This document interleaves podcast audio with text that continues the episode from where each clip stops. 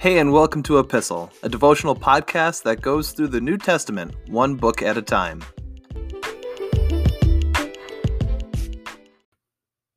We're back in the Gospel of Luke, chapter 7, starting at verse 36 today. One of the Pharisees asked Jesus to have dinner with him, so Jesus went to his home and sat down to eat. When a certain immoral woman from that city heard he was eating there, she brought a beautiful alabaster jar filled with expensive perfume. Then she knelt behind him at his feet, weeping. Her tears fell on his feet, and she w- wiped them off with her hair. Then she kept kissing his feet and putting perfume on them.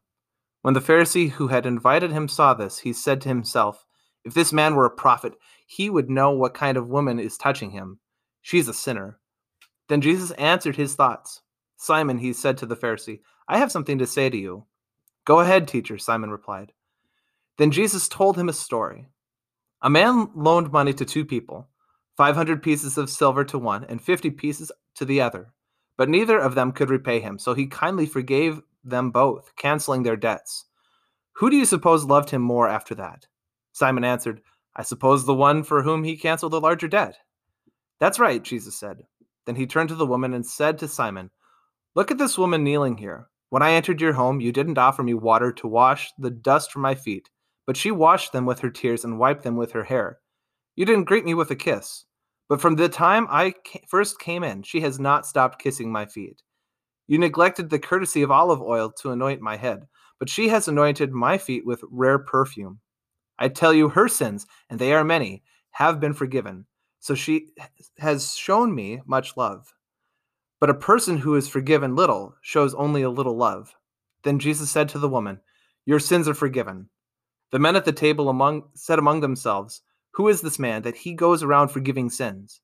Then Jesus said to the woman, Your faith has saved you. Go in peace. Soon afterward, Jesus began a tour of the nearby towns and villages, preaching and announcing the good news about the kingdom of God. He took his twelve disciples with him, along with some women who had been cured of evil spirits and diseases. Among them were Mary Magdalene, from whom he had cast out seven demons. Joanna, the wife of Chuza, Herod's business manager, Susanna, and many others who were contributing from their own resources to support Jesus and his disciples. I know it's a bit of a longer text, but as we consider these verses, this passage, it's important for us to take this section as a whole. And we're going to look at Jesus being the guest of Simon the Pharisee. And I feel like I have to make that distinction because there are a few Simons involved with the ministry of Jesus. There's Simon Peter, Simon the Zealot, and now here is this man who is welcoming Jesus as a guest to his home, Simon the Pharisee. The guest of honor, when you are invited over to someone's house like this, is given and expected to receive certain honors. The opportunity to wash their feet being among them. And then Jesus points out in today's text uh, the opportunity to even potentially anoint your guest with olive oil. And this is a fragrant oil. Think of it like having cologne or perfume. This is the uh, this is an honor that would be expected to uh, be given to a guest of high honor. The act that this woman has towards Jesus is an act of love and gratefulness. And thinking of this today, this experience, having this woman crying in their midst as they're trying to eat, having her crying and, and, the tears running onto Jesus' feet and wiping them with her hair and anointing Jesus' feet with oil, this would be socially awkward, right?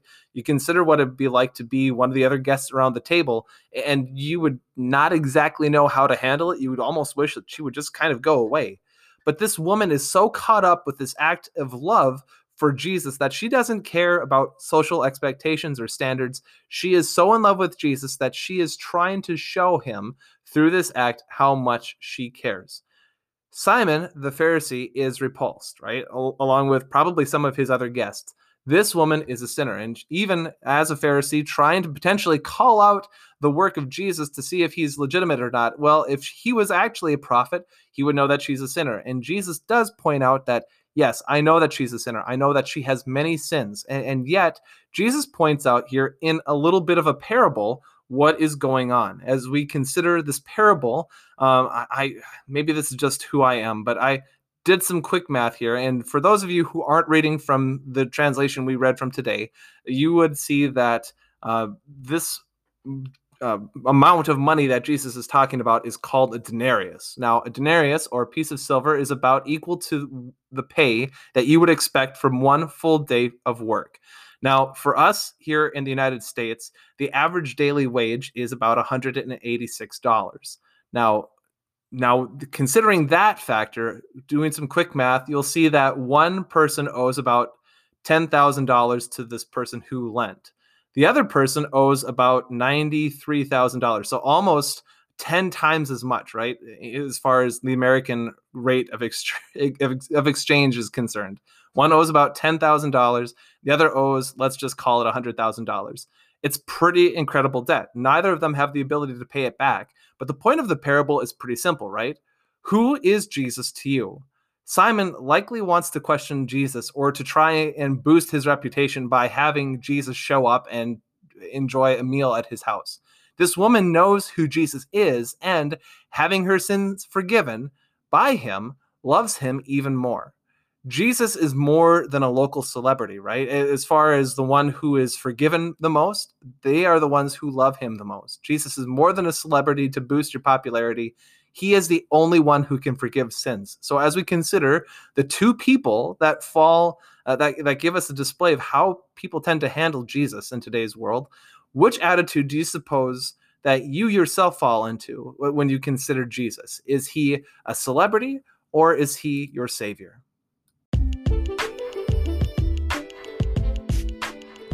Thanks for listening to Epistle. You can find, follow, and give feedback on our Instagram page at e underscore epistle. You can find all of the episodes for this podcast wherever you get your podcasts, and please feel free to share them with a friend. Thanks again for listening, and we'll see you in the next episode.